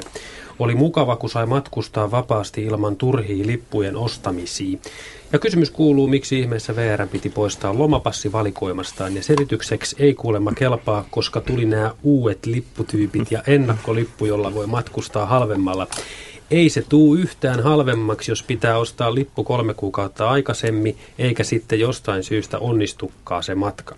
Musta olisi mukava rautatie harrastaa, jos VR palauttaisi lomapassin taas valikoimaan vaikka sitten vähän kalliimmalla, jos ei muute. Janne, 1995. Onko tähän no, VRn puolelta jotain kommentoitavaa? No kyllähän tämä lomapassi niin oli, oli aikoinaan todella suosittu tuote ja siinäkin kävi vaan sitten näin, että pikkuhiljaa sen kysyntä alkoi hiipumaan ja sitten keksittiin muita tarjouksia tilalle, mutta tota, viedään terveesti vielä markkinointi, jos että tätäkin, tätäkin asiaa voi taas uudelleen harkita, koska tässä nyt kovasti meiltä on tulossa monen, monenmoisia tarjouksia kyllä vielä tämänkin vuoden aikana. Joo, eli siis ei kannata Janne vielä heittää hohtimia kaivoon, että se olisi junapassi sitten kokonaan mennyt. Joo, mm. mutta siitä on nämä ennakkoliput. Esimerkiksi ennakkonostamalla voi jopa 50 prosenttia halvemmalla saada junalipun ja, ja tarjouksia tulee olemaan jatkossa joka viikko. Joo, sitten täällä kysytään oikeastaan sellainen kysymys, johon Mikko Almerikin varmasti voi ottaa kantaa ja, tai neuvoa. Olen lähdössä vaimoni kanssa Interrail-reissulle Eurooppaan heinäkuussa. Kysyisin, mistä saa tietoa helpoiten eri maiden pakollisista paikkalipuista, hinnoista ja voiko lippuja ostaa junista vai pitääkö ostaa etukäteen asemalta? Pasi kyselee tällaista. Kaikki saavat vastata. Niin kuin muutenkin, olkaa hyvä. No sehän on tämä päivän sana, että katson netistä. Joo. Ja, mutta kyllä sitä niin kuin painettuakin tietoa löytää sitten kai maakohtaisesti, mutta sehän nyt on tämä yleinen suuntaus, että ostellaan sitten tuota etukäteen asemilta. Mutta jos tekee sen raikkaan valinnan, että tyytyy tämmöiseen lähiliikenteeseen, niin aika monin paikoin pystyy sitten sen lipun ostamaan asemalaiturilta automaatista tai junasta. Ja sitten kun on tämä mukava eurovaluutta, niin ei tarvitse ihan kaikissa maissa, niin vierasta rahaa käyttää vaan tällä tutulla eurolla voi ostaa ja sitten näkee enemmän, että niin kuin mm. sanottu 300 kilometriä tunnissa Kölnistä Frankfurtiin, niin se menee äkkiä, mutta ei sinne kyllä paljon kerkiä maisemia katsella. Mutta Interrail-kortteja siis Interrail-kortteja saa, saa nykyään ostaa. myös ihan ikään katsomatta, siis myös Joo. vanhemmat saa ostaa. Joo, kyllä, kyllä ne on suosittuja ja, ja to, toki meidänkin puhelinpalvelun kautta saa tietoa kansainvälisestä junamatkustuksesta, mutta kyllä mä ehdottomasti suosittelisin, jos internet on käytössä, niin Saksan rautateiden, eli DBn sivuja db.de, ja sieltä löytyy myös englanninkieliset valikot, ja, ja tota, heillä on todella kattava hyvä aikataulu ja hintahaku ympäri Euroopan. Joo, Deutsche Bahn on se Saksan, Joo. Saksan rautatieyhtiö ja sieltä tosiaan löytyy. Ja sitten on ilmeisesti myös, tai ainakin vielä jokunen vuosi sitten oli, oliko se Thomas Cookin tekemä tämmöinen paksu rautatieaikataulukirja, jossa oli sitten, siitä ilmestyi joka vuosi versio ja siitä sai sitten katsoa, että jos ei pääse välttämättä siellä junassa siihen nettiin, niin löytää sitten sieltä tiedot. Niin, se taisi sekin loppua. Ai, niin kuin sekin on loppu. loppu Suomen kulkuneuvot, eli tämä turisti, tämä jumalainen matkustajan tietoteos, joka kulki mukana, jota saattoi katsella, vaikka olisi sähköä Kyllä. ollut käytettävissä. Et siitä minä pidän niin semmoisena kirjallisena kulttuuriskandaalina, että Suomen kulkuneuvoja ei enää ole, koska tuota, noin, niin kenelläkään ei ole aikaa sitten etsiä esimerkiksi linja-autoyhtiö, että jos sitten junalla ei joka paikkaan pääse, niin tiedä, että miten pääsee eteenpäin. Mutta tämä on nyt tätä aikaa ja siihen on sitten vain tyytyminen. Se taisi olla Thomas Cookin European Timetables. Eikö sitä siis Oli. lopusta enää En valmista? ole nähnyt, en tiedä. Olen nyt sen verran pihalla näistä asioista tuossa kansainvälisellä puolella. Mutta yhtä kaikki, niin, niin juuri tämä painetun materiaalin vähäisyys, niin se, se joskus haittaa tätä matkantekoa. Joo. Ja sitähän pystyisi ajelemaan vaikka kotona. Juuri näin. Koska hyvin. vaikka mihinkä olisi matkustamassa, niin katso, että miten siellä Unkarissa menee ne junat. Nimenomaan. Ja hyvin suunniteltu on puoliksi tehty, että siinä suhteessa niin kyllä se aina mukavaa on tämmöinen, että voi etukäteen miettiä, mihinkä menee. No Mikko Alameri, jatka tästä lisää. Minkälaisia on sinun mielestä suurimmat erot sanotaan nyt jotenkin suomalaisen junaliikenteen, suomalaisen junamatkustamisen, suomalaisen junalla liikkumisen ja sitten eurooppalaisen junamatkustamisen välille? No se on ehkä nyt nämä Suomen vaativat erikoisolot, johon sisältyvät sitten nämä suomalaiset itse. Tämä on semmoinen oma, oma kulttuurinsa ja muuta ja meitä on niin vähän, niin, niin me sitten ehkä vähän alta kulmaan aina katselemme toisiamme, mutta sitten kun päästään tuonne Keski-Eurooppaan, niin siellä on sietäminen sitten, että siellä on miljoona muutakin ihmistä samalla reitillä ja näinpä se sitten on semmoista vähän niin kuin notkeampaa. Mutta hmm. kummassakin on puolensa, että en moiti, että junalla matkustaminen on elämys matkustaa missä tahansa päin maailmaa. Hmm. Miten aloit harrastaa juni? No se kai tuli siitä, kun mummulaan menin Tampereelle aina Helsingistä sitten, niin alkoi jo vuonna 1949 minä aloitin tämän matkustamisen pienenä ja tuota siitä se sitten karttui ja siitä sitten tämä innostus kai tuli, kun maisemat tulivat tutuiksi ja olihan se aikaa, kun höyryveturit vetivät pikajunia ja Helsingin Tampereen väliä ei ollut koko matkaltaan edes kaksiraiteinen, niin siinä oli niin tämmöistä tapahtumaa ja kaikkea muuta mielenkiintoista. Ja järjestelmä toimi loistavasti. Ihmisillä oli ammattiylpeys ja ammattitaito ja kone kävi. Hmm.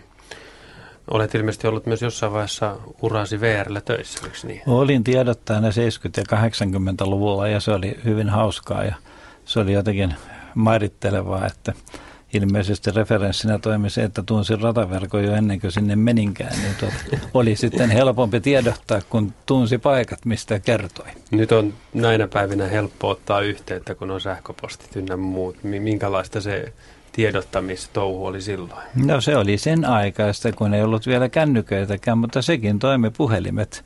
Olivat niin kuin tämmöinen lankapuhelin, niin se oli hyvin toimiva hmm. kapistus. Ja sitten tietysti niin tämä kaikki yhteydet sit silloisiin viestimiin, no olihan silloin jo televisiokin toki ja radio, niin, niin se oli semmoista, kuinka nyt sanoisi, vanhanaikaisempaa tämän päivän kulmasta, näkökulmasta tarkasteltuna, mutta yhtä kaikki, niin se toimi.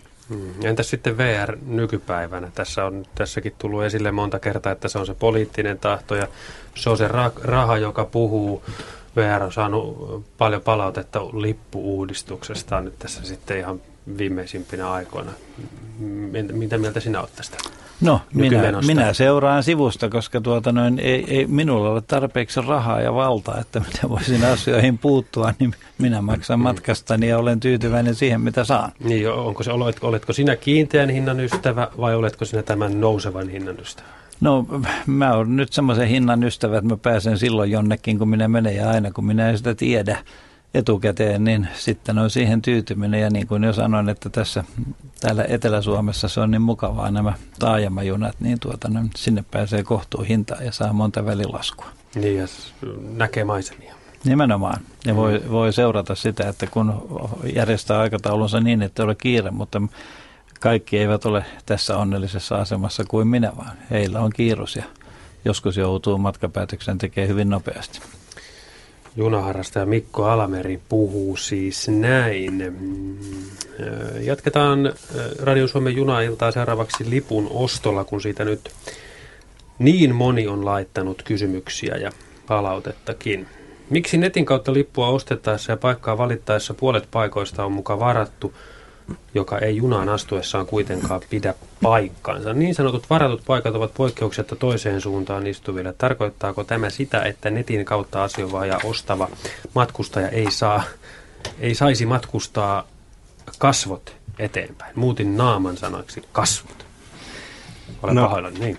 Tämähän on suhteellisen uusi palvelu, eli tänä päivänä tosiaan netistä voi valita itse istumapaikan sieltä vaunusta ja, ja tota, niitä kaikkia paikkoja ei todellakaan ole avattu sinne nettiin valittavaksi, koska on haluttu säilyttää mahdollisuus, että kun tulee vielä ryhmiä 5 tai 10 tai 20 hengen seuroita, niin heillekin löytyisi lähekkäiset paikat. Mutta tähän on, on tulossa muutosta, että me ollaan avaamassa nyt entistä enemmän niitä paikkoja kyllä vapaaseen myyntiin ihan lähiaikoina. Tota havaintoa mulla ei ole, että tämä asia täytyy tutkia, että onko, onko näin käynyt, että siellä olisi enemmän paikkoja toiseen suuntaan kuin toiseen suuntaan, mutta sekin, sekin tota, tuntuu vähän uskomattomalta, koska siellä vaunussa puolet paikoista on, on aina naamamenosuuntaan ja, ja aina ei voi tietää edes kuinka päin se vaunusta junassa on, että kyllä niitä tasapuolisesti pyritään sinne laittamaan, mutta tarkistetaanpa tämä asia.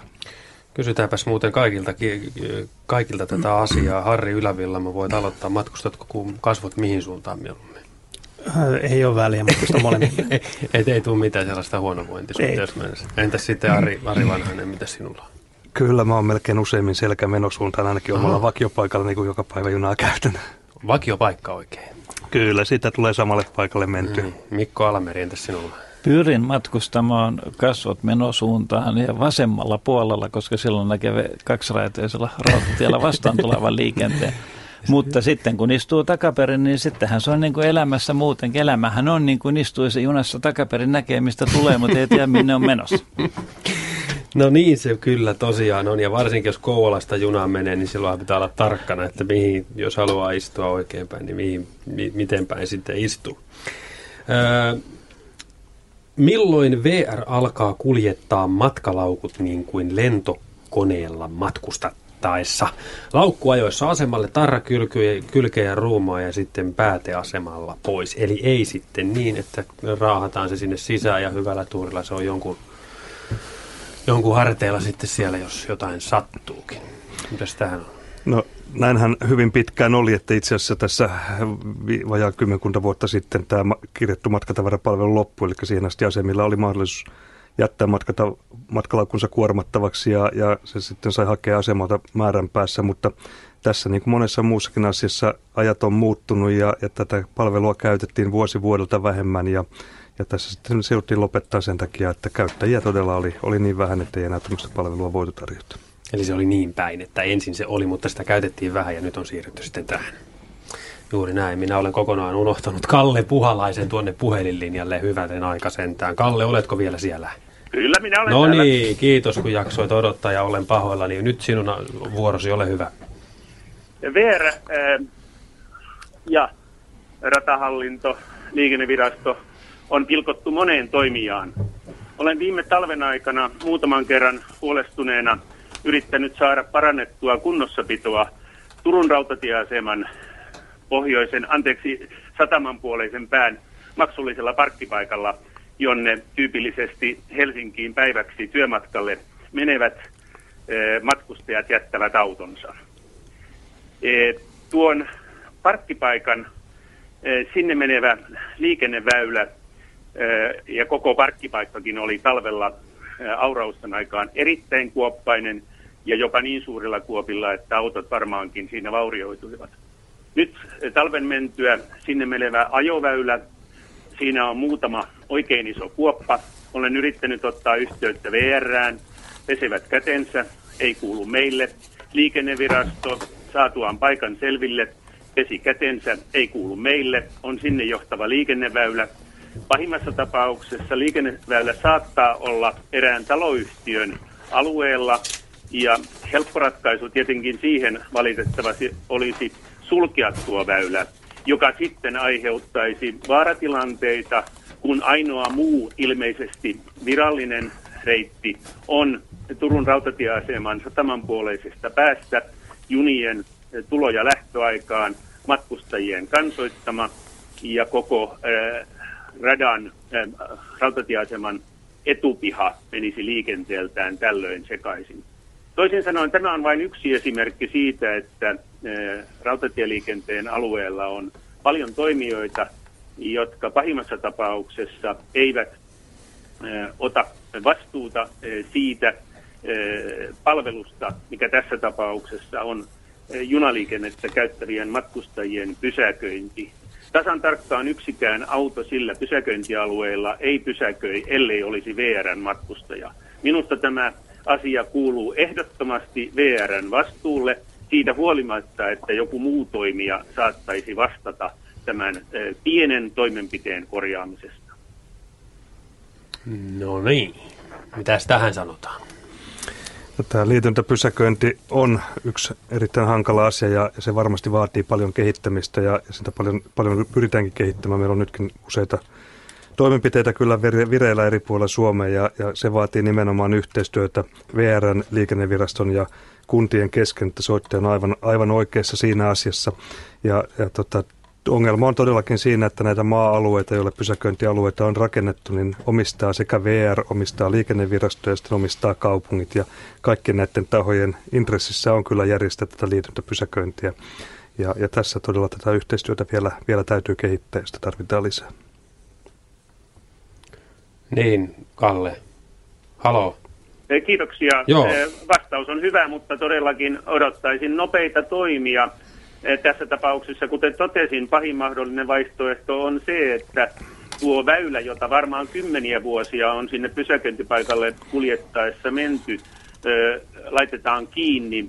Juristina ymmärrän asian kyllä niin, että siihen tällaisella rasitetoimituksella varmasti saadaan tehtyä virallinen kulkuväylä, ja sitten todellakin tämän näiden parin kuopan, tällä hetkellä yli puolen metrin läpimittainen reikä tiessä, yli 15 senttimetriä syvä, autojen, joilla on matalia spoilereita, tulee rikkoja ja siitä tulee aivan varmasti pahaa mieltä, pahimmassa tapauksessa korvausvaatimuksia, jotka eivät auta sitä, että matkustajat olisivat tyytyväisiä matkustaessaan VRllä.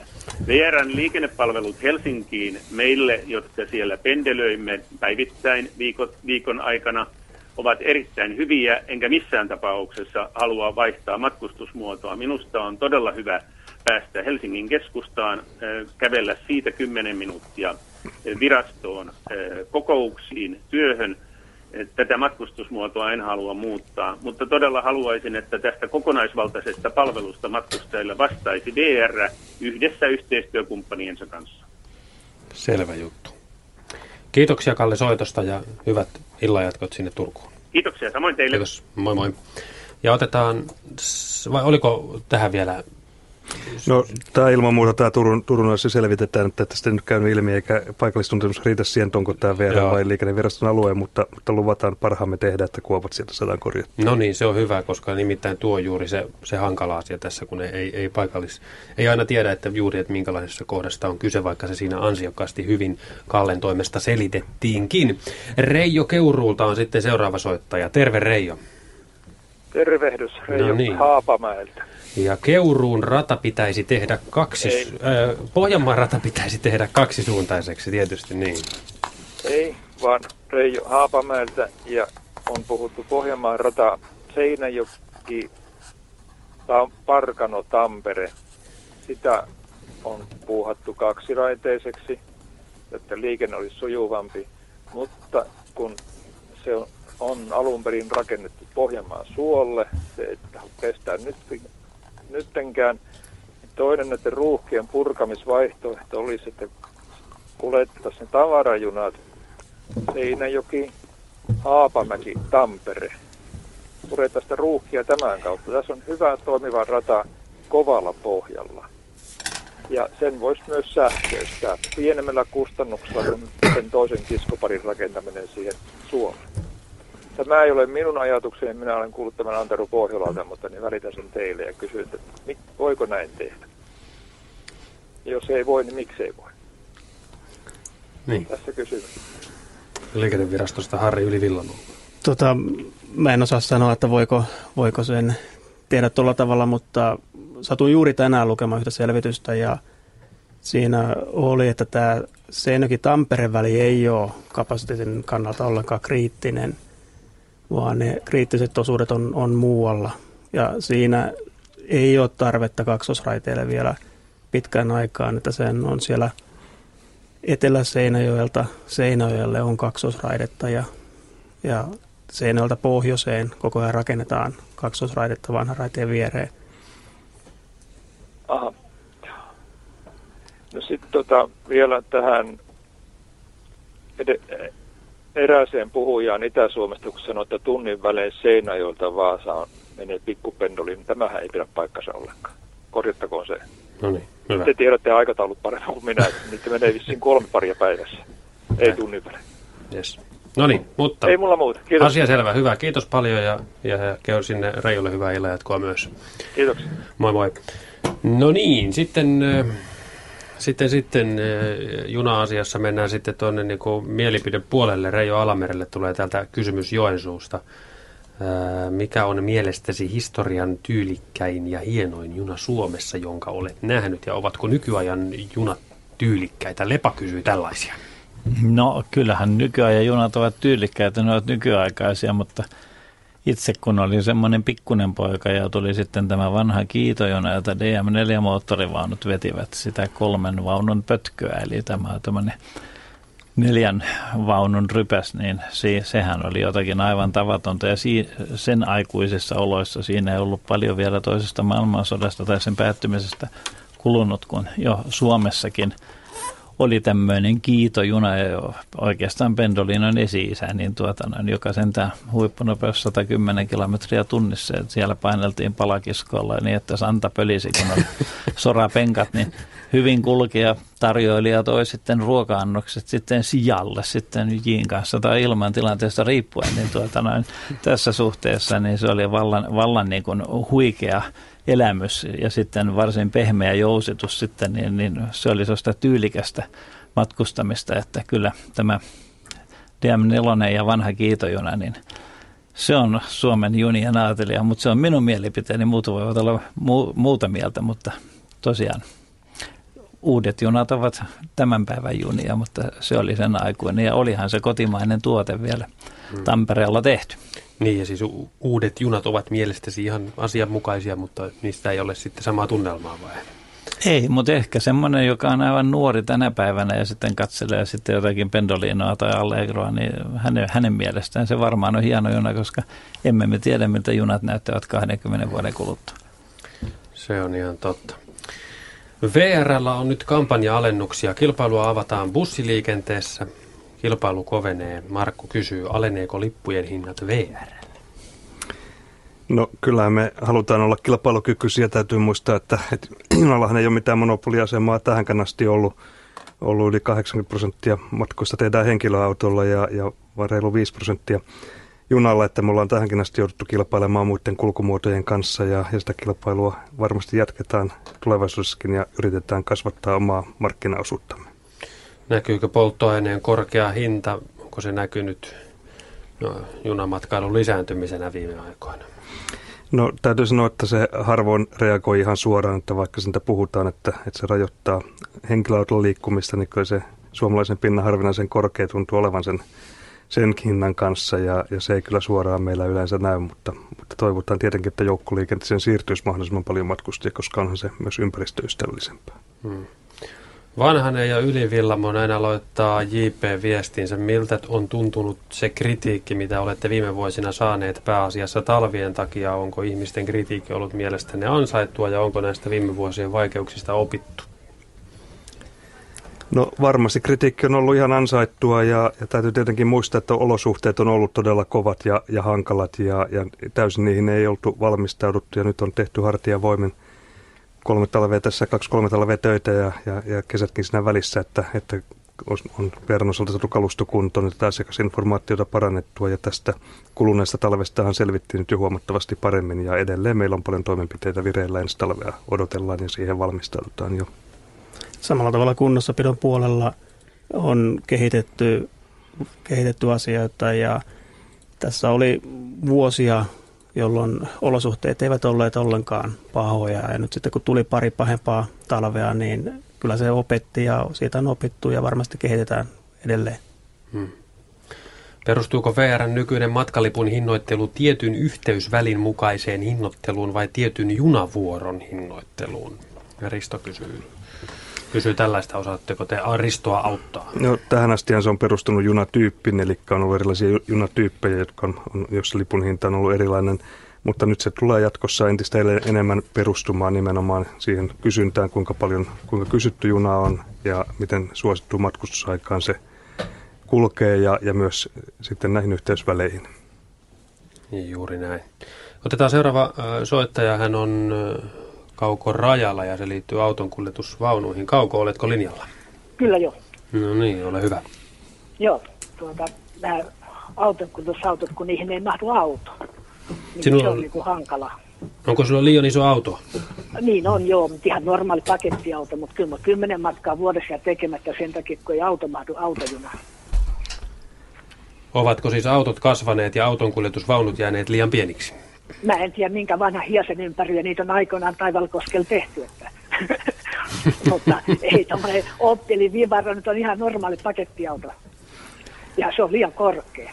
Se ei mahdu uuteen autoon ollenkaan, uuteen vaunuun. Vanhaan se mahtuu ainoastaan yläkertaan.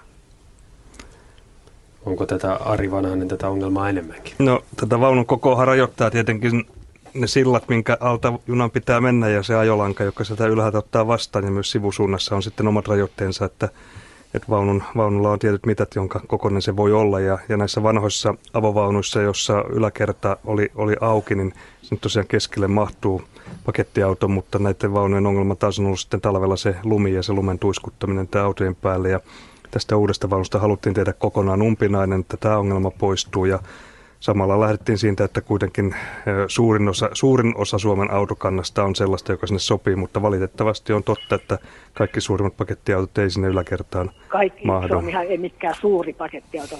Vivar on ihan normaali pakettiauto. Joo, ja, mutta... ja tota, kyllä näitä huoltomiehiä, mitä minäkin tiedän, niin aika paljon on, kun ajaisi sillä Mm. junalla. Ja, ja tota, se on niin kuin sitten laihelohtu, että se on lumessa se auto, Joo. että se ei ollenkaan. Mä joudun ajamaan. Joo, edelleenhän meillä on liikenteessä näitä avonaisia vaunuja, Joo, mä tällä varmaan, vuonna. onko mä saanut mä joku 15 matkaa vuodesta, niin onko mä nyt päässyt neljä kertaa. Ja mä olisin halunnut Rovaniemelle, niin mut jätetään Ouluun. Mä oon kerran päässyt Rovaniemelle.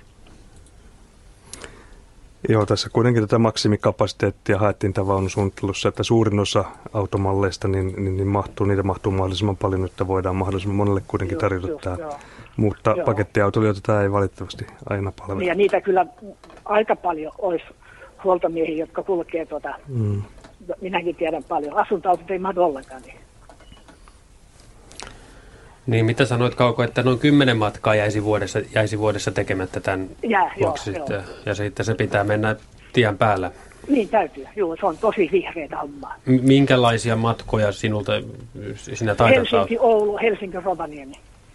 Okei, eli aika pitkiä, pitkiä siivuja No joudut en mä lyhkäisiä lähde, kun pitkin. Se on kiva mennä. Nytkin mä lähden äh, ensi viikon vaihteessa, niin sunnuntai-yönä ajasin Ouluun, jos mä mahtuisi auto, mutta en mä vielä kysynyt mahtuuko. niin. Eli, Mut, mutta saa yön nukkua siinä ja sitten toi saamulla alkaa duunit, mut kun ajaa sinne, niin pitää mennä nukkuun yöksi. ja Silmät ristissä, niin. Niin, Joo. että siihen niin kuin kahta kautta niin kuin, niin kuin menettää. Joo. Eikä se paljosta voi olla kiinni. Miten paljon sinne muuten mahtuu? Miten, miten korkea auto? Ää, Sinne mahtuu 12 autoa tämmöisen uuden auton kuljetusvaunun. korkeus. nyt, Mikä se on se ka- maksimikorkeus? No, näissä pakettiautoissa se yleensä ei jää sinne korkeudesta kiinni, vaan siitä, että ne ovet ei mahdu aukeamaan siellä yläkerrassa, koska tota, se yläkerta on, on niissä se korkeampi. Ja, ja, ja tota, se, se, on se ongelma, että se tausta ei pääse ulos. Joo, ja sitä kafeen leveyttä rajoittaa nimenomaan tämä kuorma, aukean ulottuma, mikä, mikä, sen vaunun ulkopuolella pitää Niin jättää no sen vapaaksi. takia vanhassa vaunussa niin ei saa ovia auki. Alakerrassa. Mutta se sitten, miten se on voitu sitten, jos se mahtuu, mahtuu vanhassa vaunussa ovet aukeen, niin, mutta uudessa ei mahdu. No siellä uuden vaunun yläkerrassa nimenomaan se viistokatto, joka, joka, joka kapenee sinne ylös kohti, niin, niin se on se, mikä rajoittaa sitä oven aukeamista. No se, niin kuin, joo, no, ei kuitenkaan mahdu, se on niin kuin se selvä. No näin se valitettavasti on, että, että, tuota, ei nyt hirveän hyvää palvelua sillä, että voisi nyt niitä vanhoja vaunuja sitten olla enemmän liikenteessä, että saisi, mahtuisi aina menemään. valitettavasti tilanne on, on nyt tämä, mutta tota, Tulee se vanhat vaunut poistuu sitten kokonaan, niin sitten ei pääse koskaan. no kyllä ne vielä, vielä vuosia on liikenteessä, että, että edelleen tämä palvelu on tarjolla, mutta, mutta sitä on rajoitettu määrä saatavissa. Just joo. Ja justiin oli, mä tulin Sodankylästä Rovaniemelle, siitä koitin ostaa lippua, niin ei, mun piti ajaa Ouluun, sieltä mä sain sitten pääsi himaan. Selvä juttu. Kiitos Kaukorajalan soitosta ja hyvät illanjatkot sinulle. Selvä, hei. No niin, moi moi. Autojen kuljetuksesta fillareiden kuljetukseen. Öö, olen laitetusta kysymyksistäkin ymmärtänyt sen, että, että siinä on jonkunlaisia ongelmia, että pitää varata ennakkoon ja että kuinka paljon mahtuu ja sitten se pyörän asettaminen siellä vaunussa. Ja sitten kun matkustaa esimerkiksi Kööpenhaminassa lähijunalla, jossa se pyörä vaan asetetaan telineeseen siihen ja siellä on yksi kokonainen pyörävaunu, joka on merkitty ulospäin isolla pyörämaalauksella, jotta tietää sitten vähän heikkonäköisempikin, että missä se pyörävaunu pysähtyy. Miten on VRn pyöränkuljetuksen nykytila?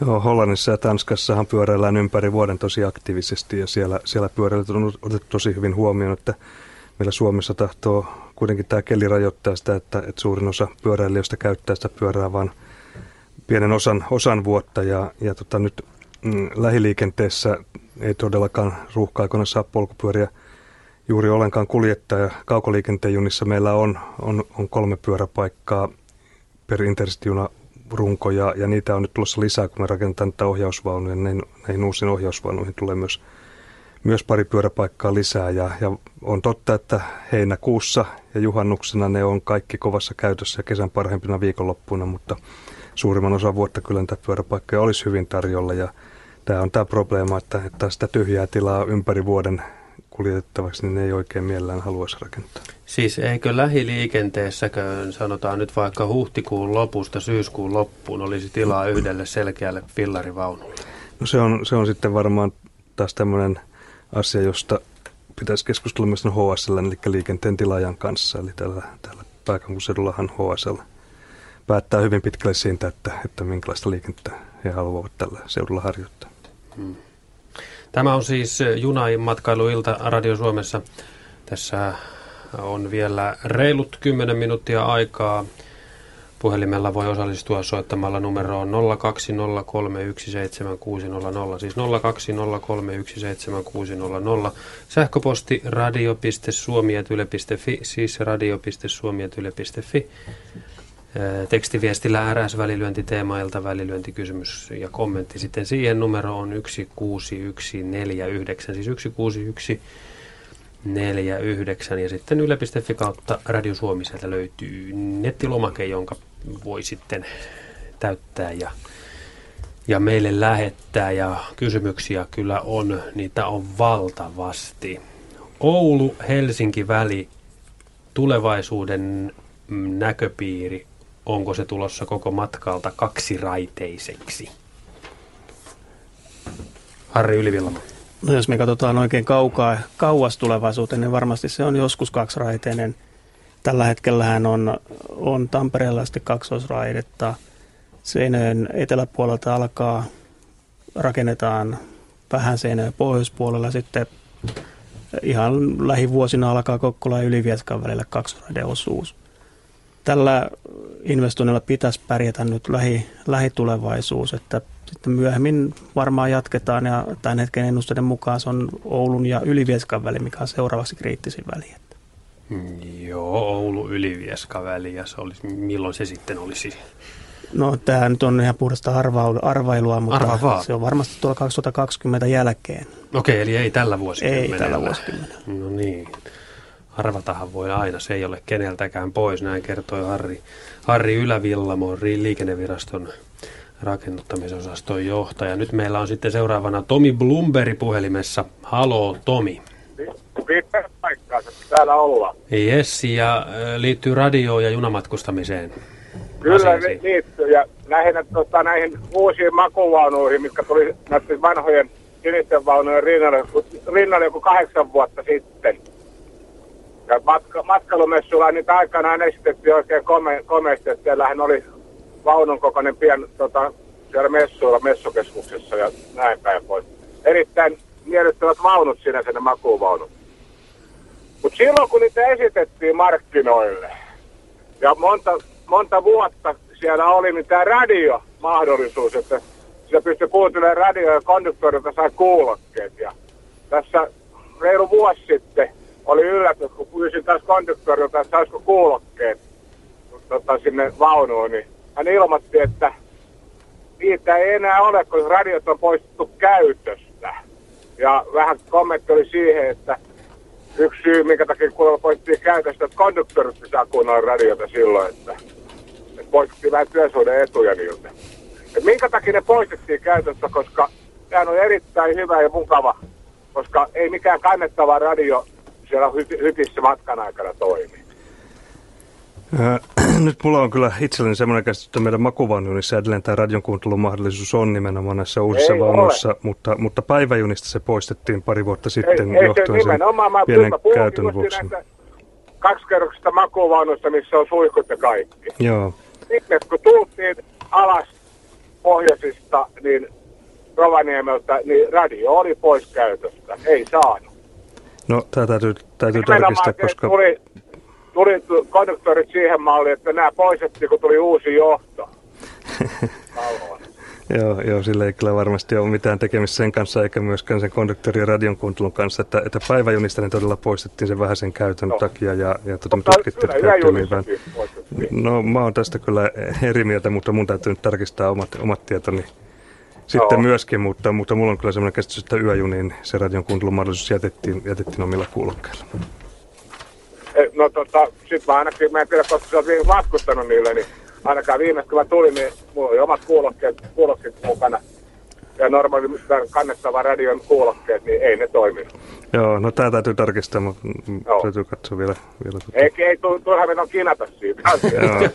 Joo, meillä on täällä vähän muitakin asioita tässä vielä Joo. käsiteltävänä. Oliko Tomi Blumberi vielä ei, jotain muuten, muuta? Muuten se uudet vaunut tuli siitä kiva, että moni kulkukauppias ja työkseen matkustaa, niin varmaan rospuuttoakana käyttää paljonkin junaa just sen takia, kun sieltä pääsee suoraan junasta niin asiakkaalle, ettei tarvitse mennä hotellin kautta. Ensiksi suihkoon sitten vasta asiakkaisiin menemään. Mm. Joo, tämä on ihan mukava kuulla. Joo. Pienihän ne on isolle miehenä, mutta kyllähän se pesee. Joo, tilat on, tilat on vähän tämmöiset venemäiset, koska sitä on hyvin rajoitetusti käytössä sitä tilaa siellä, yeah. mutta, kun, mutta kyllä siellä hyvin pystyy toimimaan. Ja kyllä mä oon itsekin tässä ihan muutama viikko sitten viimeksi makuvannolla matkustanut, mutta ei tullut katsottua tai kuunneltua radio sillä matkalla. Joo. Hyvä. Kiitoksia Tomi soitosta ja hyvät illanjatkot. Moi moi. No ei mulla muuta, muuta tässä, että kyllä junaa tulee käytettyä, että justi tuossa pääsee sekin, että tuti kolarista niillä vanhoilla vaunuilla, jotka oli ihan mukavia ne Yes. Hyvä, selvä. Kiitoksia Tomi soitosta ja hyvät illat. Yes. No niin, moi moi. moi. Ukot on liian isoja ja autot on liian isoja. Tai sitten vaunut ja muut muut paikat on liian pieniä. Jussi laittaa viestin, että Thomas Cookin juna-aikataulua julkaistaan kuulemma edelleen. Thomas Cook European Timetablesista löytyy esimerkiksi Wikipedia-artikkeli Jussi laittaman linkin mukaan. Ismo Harjavallesta toivottaa Alameren Mikolle hyviä eläkepäiviä ja kysyy, että miten VR palvelee asiakkaita, joilla ei ole sirullista maksukorttia tietokonetta käytettävissään eikä älypuhelinta. Joutuuko silloin maksamaan lisämaksun, kun lipun ostaa konnarilta junassa? Näin kysyy Ismo. No näinhän se, anteeksi, näinhän se taitaa olla, mutta Ari varmaan niin kuin kertoo sen maksumenettelyn ihan täsmällisesti. No, näitä lipun hankintakanaviahan on nyt itse asiassa todella paljon, eli, eli on meillä edelleen kuitenkin aika lailla kattava asemaverkko Suomessa. Lipun voi ostaa useimmilta asemilta myös lippuautomaatista. Sen voi tilata puhelimitse meidän, meidän asiakaspalvelukeskuksesta, jolloin se voidaan, voidaan toimittaa matkapuhelimeen tai se voi, voi saada vaikka kirjana kotiin tai se voi sitten tulostaa, tulostaa tota, lippuautomaatista. Silloin se maksetaan sitä puhelimessa ilmoittamalla luottokortin numero. Ja edelleen sen jun, lipun voi ostaa junasta ja, ja silloin jos nousee kyytin semmoiselta paikalta, missä ei mitään lipunostomahdollisuutta ole ollut, niin silloin tätä, tätä lisämaksukan ei, ei peritä. Ja sitten edelleen vielä yksi kanavahan on noin rauta ärkioskit, joista lipu voi myös ostaa, kun soittaa etukäteen tänne meidän puhelinpalveluun ja, ja sitten käy hakemassa ärkioskilta ja niitä on yli 700 Suomessa, että kyllä, kyllä keinoja hankkia lippu on todella paljon. Sitten on tullut myös kysymys liikuntavammaisten saattajan lippuun liittyen. Miksi sellaista ei voi varata nettikaupasta? No, tämä meidän äh, uusi myyntijärjestelmähän on, on vielä monilta osin kehitysvaiheessa ja näitä erilaisia palveluita ja tuotteita kehitetään edelleen. Et nyt esimerkiksi on tulossa paljon uudistuksia meidän verkkokauppaan taas kesäkuun alussa ja, ja samoin tähän automaattien käytettävyyteen ja, ja näitä palveluita pyritään pikkuhiljaa sinne viemään, mutta valitettavasti kaikkia siellä ei vielä tällä hetkellä ole saatavissa. Hyvä, hyvä. Tämä menee nyt sitten ihan Ari Vanhasen pommittamiseksi ilmeisesti lopuksi, mutta menkö vaan. Milloin kolariin menevää junan saadaan sellaiset uudemmat hytit juuri samantyyppiset kuin Kemijärvelle menevää junaan? Kysyy Pasi Kolarista. No, tällä hetkellä meillä on 40 näitä uusia kaksikerroksia makuvaunuja käytössä ja ne on tällä hetkellä kaikki tuossa Helsinki-Rovaniemi ja Helsinki-Kemijärvi välillä, eli päivittäiset kaksi yöjunaa on, on kokonaan näitä uusia vaunuja. Ja nyt elokuussa me tähän, tähän reittiin lisätään Turku, eli Turusta tulee lähtemään myös elokuusta alkaen Rovaniemelle ja Kemijärvelle uusia vaunuja, mutta, mutta tämä kolarireitti on vielä paitsi, ja, ja yksi syy on se, että kolarirata on sähköistämätön, ja sitten että näitä vaunuja ei ole vielä riittävästi. Mutta tota, harkinnassa on kyllä se kolarinkin tarjonnan parantaminen. Entäs se sähköistäminen? Pelkästään matkustajaliikenteen takia tuskin sähköistä. Mikäli kaivostoiminta lähtee käyntiin, niin silloin se asia nousee uudestaan keskusteluun. Niin, eli siis että tämmöinen yritystoiminta, jos siellä on tarpeeksi voimakasta, niin siinä tapauksessa ilmeisesti. Nimenomaan siinä tapauksessa, että siellä tulee riittävästi liikennettä, että se kannattaa se sähköistäminen.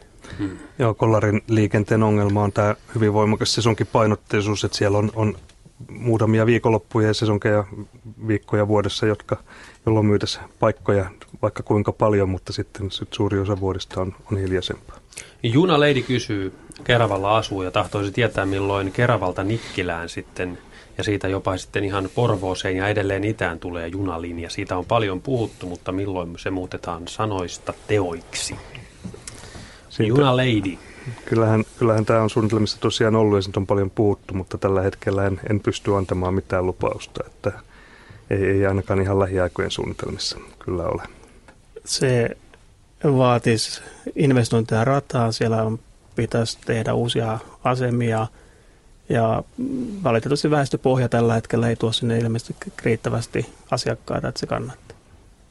Oliko se nimeltään helirata tai, tai joku sellainen, se, mikä sinne olisi sitten tulossa vai? No se helirata on sitten varmaan, varmaan huomattavasti kauempana vielä, mutta tästä nimenomaan Keravalta jatkettaisiin Nikkilään asti ja, ja sinne Sipon suuntaan nykyistä Porvorataa pitkin tai, tai tuon Sölvikirataa pitkin, niin semmoisia suunnitelmia on ollut, että sinne rakentasasemia, mutta, mutta se ei ole, ei ole edennyt se hanke ja sitten tämä helirata on tosiaan, tosiaan vielä varmasti kaukana kaukana tulevaisuudessa. Tämä on ollut Radio Suomen junamatkailuilta ja paljon meillä on jäänyt kysymyksiä käsittelemättä valitettavasti, koska aika on ollut tähän vain puolitoista tuntia.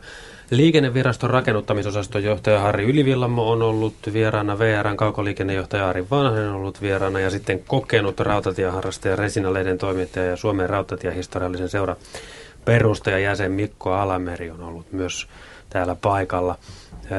Juhannusjuna menee Helsingistä Rovaniemelle. Se on suoraa lähetystä sekä televisioon, radioon että nettiin sekä Suomen lisäksi, sekä Suomeen että myös ulkomaille.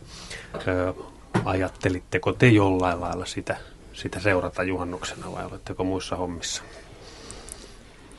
Varmaan varmasti joutuu seuraamaan sen verran, että meidän pitäisi välittömästi junan jälkeen aloittaa merkittäviä isoja ratatöitä kyseisellä osuudella. Ahaa, te, te odotatte, että juna menee, menee ju, juna menee pois alta. Okei. Okay.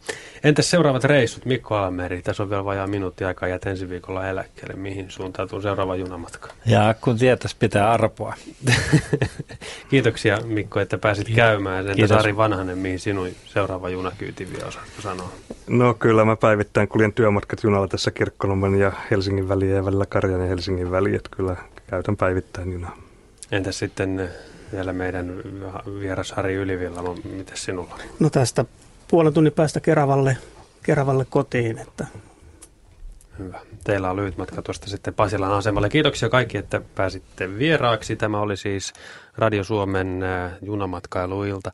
Ja se on sellainen juttu, että kello tulee seuraavaksi 20. Radio Suomessa vuorossa on Yle Uutiset ja sitten tulossa 20.07 alkaen Euroopan taivaan alla.